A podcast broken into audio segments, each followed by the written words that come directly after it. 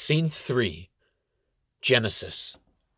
Shade Gap, five miles northwest of Tuscarora Mountain. Spy Woden's Day, terse. Morning, fifth of April, twelve eighty-four. A muscular, five-and-a-half-foot-tall, green-skinned goblin with a stone-tipped spear charges at Sir Robert Roger from behind. Brother Umbert pulls a magic wand from up his sleeve. "Alakazam!" He shouts his magic word out, loud enough to give away their exact location to every goblin within a hundred yards. Suddenly the charging goblin loses his spear. In fact, it magically disappears into thin air. The baffled and unarmed goblin keeps running and crashes awkwardly into Sir Robert Roger without doing any real harm. Sprawled in the dirt, they grapple for only a few seconds before the goblin's vastly superior physical strength overpowers the ranger captain. The goblin hoists him over his head, spins him around, and tosses him into a group of nearby rangers aiming their arrows at him. In a trice, the goblin dashes back into the forest. The rest of the rangers, already on high alert, shoot their arrows and fling their hatchets, but the goblins prove elusive foes. Barrel-chested, big-fisted, and massively muscular, the goblins have no armor and fight with fire-hardened wood or chipped stone weapons. They compensate for the lack of metalworking in their warcraft with higher degrees of cunning in battle. Although goblins only tend to reach somewhere between five and five and a half feet tall for adult males, and about four and a half to five feet tall for adult females, both goblins and goblinesses are much stronger than the tallest and heaviest humans. By age twelve, a healthy goblin whelp could arm wrestle two muscle-bound humans at the same time and easily win. In caves deprived of the light of day, their skin turns a pale gray hue, but when continuously exposed to the sun, their skin tans to a dark green. This adaptation acts as a natural camouflage and helps them blend easily into forests and grasslands. Their most astounding adaptation to the wild is their regenerative capabilities, healing broken bones and recovering from serious infections in half the time as other races. Their foreheads are narrow and slope back steeply with thick, bushy brows, long chins, and wide cheekbones. All goblins have a pronounced overbite, which distinguishes them from trolls whose jaws carry a tusked underbite. After the initial goblin attack, Inquisitor Sheen remains in prayer, but Brother Crow has drawn two long knives, and Brother Indigo holds in his left and only hand the large, knotty club that has been dangling from his rope belt all the while. Brother Umbert skulks around the underbrush with his magic wand, pointing it outward like a viper, ready to strike. After taking a nasty tumble, Sir Robert Roger sets himself back on his feet and readies himself for action, shouting out orders to the rangers. "Form a perimeter!" Then he turns to Brother Umbert and states, "I owe you thanks for saving my life with that little magic trick, but now you've got to tell the Inquisitor and your holy buddies to huddle behind those rocks inside our defensive circle. We can't risk your lives in combat." Brother Umbert does not retreat. The Inquisitor is praying. God will keep him safe. Sir Robert Roger yells, "Get the Inquisitor behind those rocks or I'll carry him there myself!" The standoff ends when a skull-sized boulder flies into the ranger camp. Poorly aimed, it does not hit anyone. Sir John Stark, the first lieutenant for the rangers, shouts, "Keep your eyes open and shoot at anything that moves!"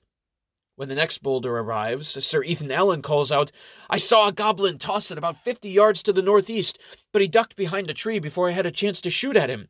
"Incoming!" Sir Daniel Boone screams in a terrified, then suddenly hushed voice. From the opposite direction of the flying boulders, goblin lurkers rush in at the rangers. The boulders were just a distraction, and the goblins are wickedly fast on their feet. The first ambushing goblin swings a gnarly oaken club at Sir Richard, the ranger posted in the rear. The blow puts the dazed ranger out of the fight, and three goblins charge directly into the gap. They quickly reach the middle of the rangers' defensive circle and start swiping at the other rangers from behind. The rangers, a few paces back, shoot their arrows at the ambushing goblins. Although the rangers' arrows bite against their flesh, the goblins have an amazing instinct for spinning just before being struck with the rangers' well-aimed arrows. Their spinning motion takes all the penetration out of the arrowheads. Despite getting all slashed up by the sharp arrowheads from the rangers' longbows, the goblins press their attack. Dame Francis Marion pulls out a long knife, but a fat goblin with a scrimshaw ox-bone club knocks the knife aside, numbing her hand. Another shorter goblin dashes at her from her blind spot and tries to clobber her with a backhand swing from his heavy ashen spear shaft, but her sixth sense tells her to dive out of the way in the nick of time. She retreats. Seeing that the tactical situation is lost, Sir Robert Roger blows his horn to withdraw to the river. With all the rangers' attention on the goblins in their midst, they fail to notice the goblins emerging from the bushes, trees, and ditches, lobbing smooth stones at the distracted rangers. Several rangers get hit from behind and fall to the ground, stunned.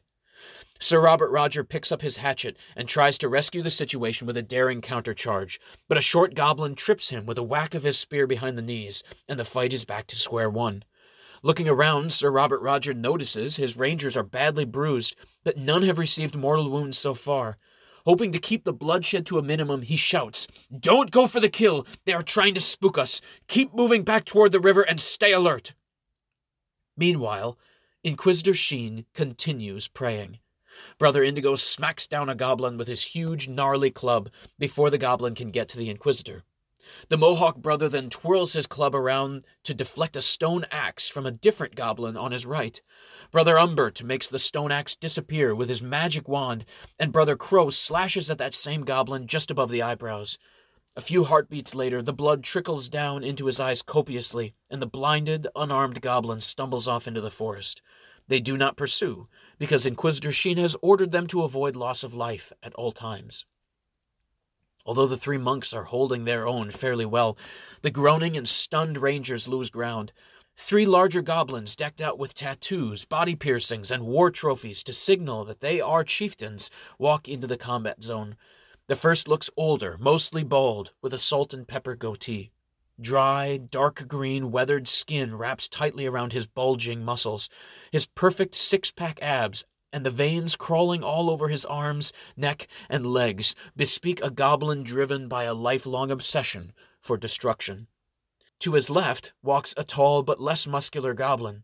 This one has all the tattoos and body piercings of the other two, but far fewer war trophies hang about his neck or on his belt. Unusual for a goblin, he has a full head of hair. Long and black, his braids dangle down past his shoulders. His fine nose, narrow forehead, and sharp chin give him a ladylike charm. On the right side of the elder chieftain marches a hulking goblin, just over six feet tall, with a loose-hanging gut and arms so thick he could take down a bull with one hand. His neck is stooped and his back hunches over slightly. The flapping jowls on his cheeks and his pig-like nostrils are both ugly and intimidating. Brave New World. Apparently, the hulking goblin is looking for a challenge and points to Brother Indigo, saying, "Boom shakalaka, doo-wah diddy diddy dum diddy doo." Inquisitor Sheen calls out in response, "Goggle, owl, yahoo, twitter, whoop." Sir Robert Roger grimaces and moans, "Seriously? What is he doing? Calling the birds to help us?" Brother Umbert responds, "He has the mystical gift of tongues. He's speaking gobbledygook, the language of the Magog goblins." The salt-and-pepper-haired old war chief grunts in surprise, then says, "Wiki, YouTube, Amazon, PayPal."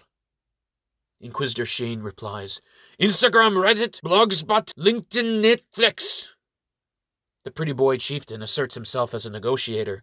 "Bing Taubo, Sohu, Yip Baidu, AliExpress." The older goblin chieftain nods. "eBay." The Inquisitor tells Sir Robert Roger, "The mighty Gog, exalted king over all the goblins in the forest of Magog, has agreed in his benevolence to spare you your lives if you put your weapons down and allow them to bind you." "How do we know he won't just kill us?" "The exalted goblin king says he will allow his son, Scar, to be your personal hostage, Sir Robert Roger, until all your followers are safely returned to you." "If he's so benevolent, why doesn't he just let us go now? We're not trying to pick a fight with anybody." "It seems we have trespassed on their sacred territory. They need to perform a ritual with our blood to cleanse the pollution we have brought. If we give our blood willingly, it only needs to be one drop. If they have to take it from us unwillingly, then they have to pour out all of it." "Okay, priest, I'm taking your word for it. Tell him to send us his son first as a ransom, and then we will atone for our trespasses. Inquisitor Sheen tells the Goblin King they are willing to give up their freedom for the promise of safety. Bush Clinnen, Bush Opama Drump. The Goblin King gives the command to bind them up. Alexa!